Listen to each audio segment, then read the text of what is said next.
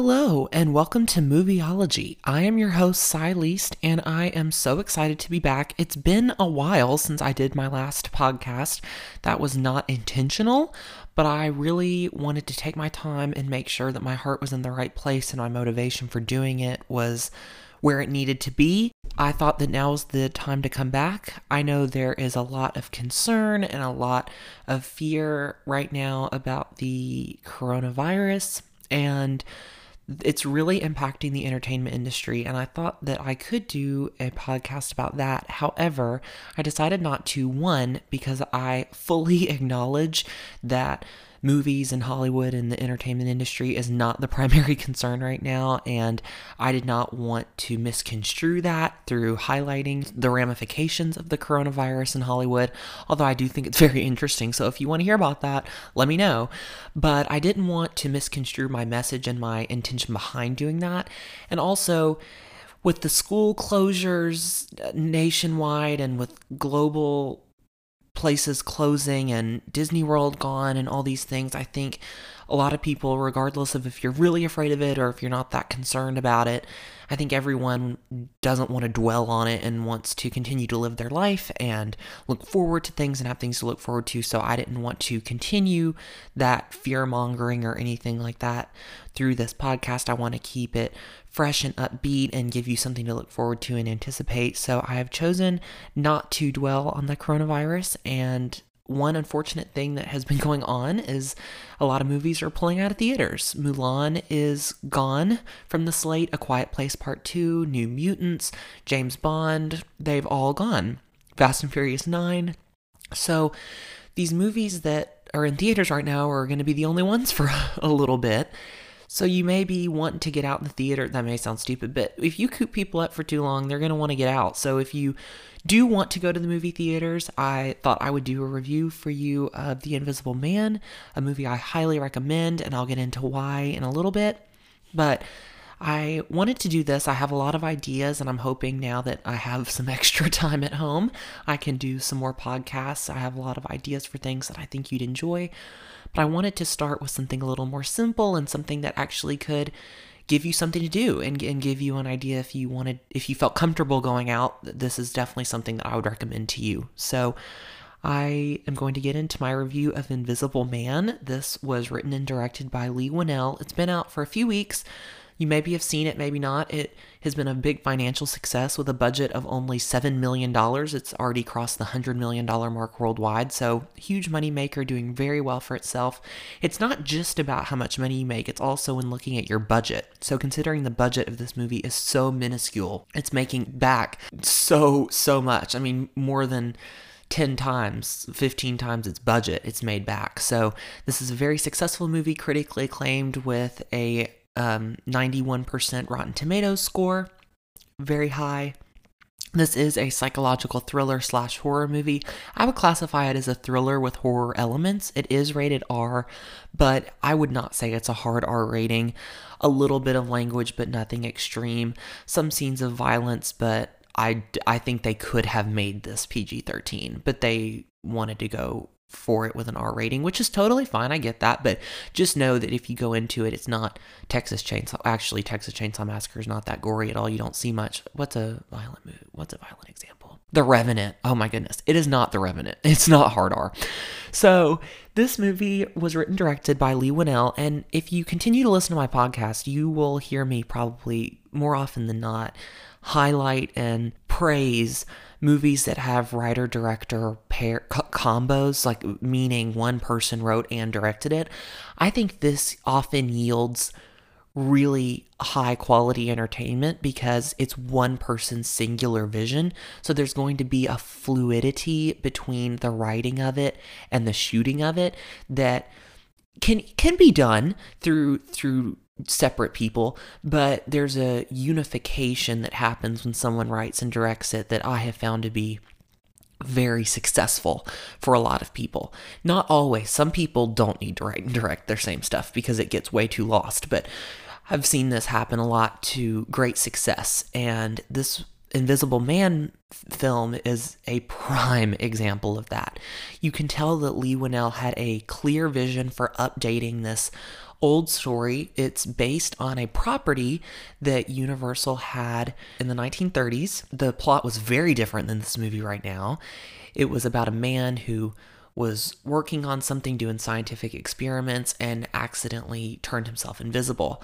And what turned him invisible also made him go crazy and go on this murderous rampage.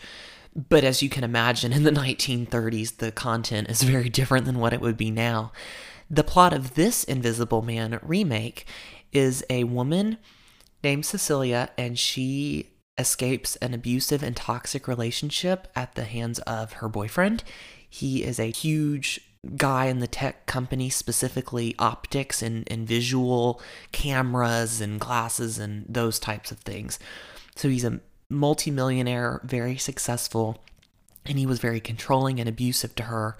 She escapes that uh, environment and seeks refuge with her friend and her sister. But sooner than later, things start to happen, and she feels as though her ex boyfriend has become invisible and is doing things to taunt her and ruin her life. This is a slow burn movie. It starts out very slow pace, very character developing. And it's one of those, about 20 minutes in, I realized that the success of the movie is fully dependent on how they end it. Because if you watch a really slow movie, but it ends in a powerful, satisfying way, you appreciate that it started with a more character developing, more world building plot. Or not plot, lack of plot, I guess. But if it ends with a fizzle and not with a bang, then you feel as though you've wasted your time and it goes from slow to boring. The line between slow and boring is very thin, razor sharp, and many people don't agree on which movies are s- slow, in quotes, and which movies are flat out boring. I found this the ending of this movie very satisfying and I think it makes the first half of the movie much more effective because on a rewatch, I believe I would actually enjoy it more a second time. So, know that going in. You may enjoy it more a second time when you know where it's headed because you won't be confused as to why is nothing happening or why is it taking so long to get here. When it hits, it hits.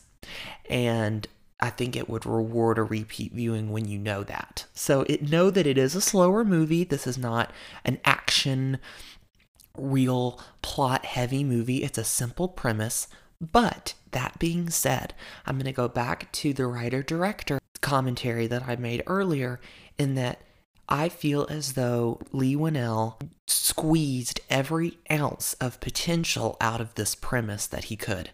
The set pieces in this are wonderfully creative, really well filmed, and do justice to the idea of an invisible man.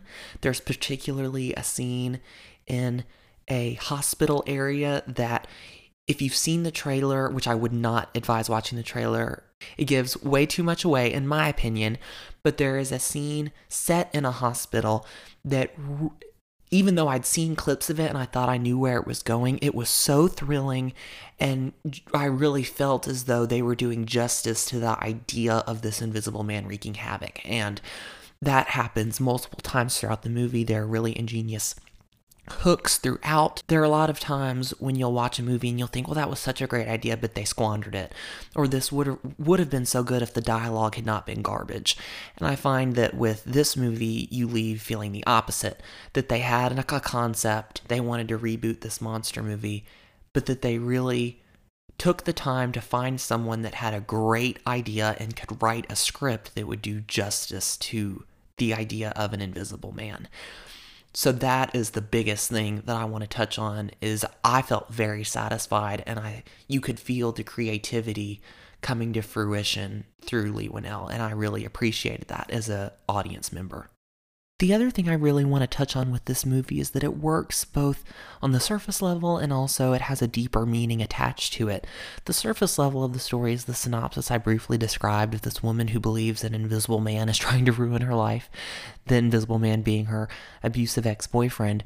But the movie also is a warning sign to everyone about what happens when we don't believe victims of abuse and we don't listen to their stories.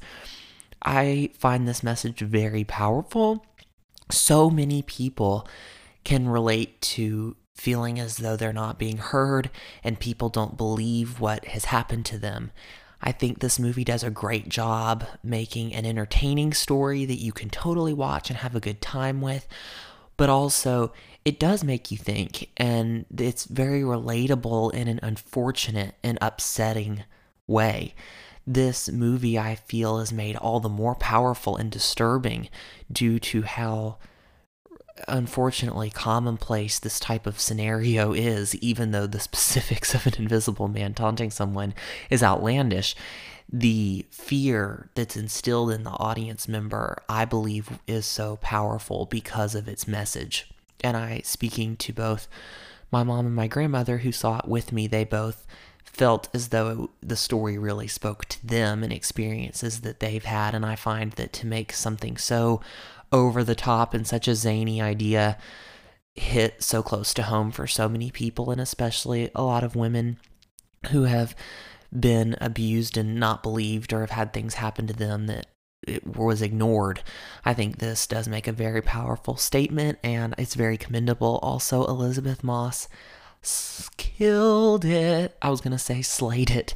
She did both. She killed it and she slayed it. She did a phenomenal job playing the the lead role. She commands the screen. She holds the entire runtime of the movie. This she's in almost all the movie.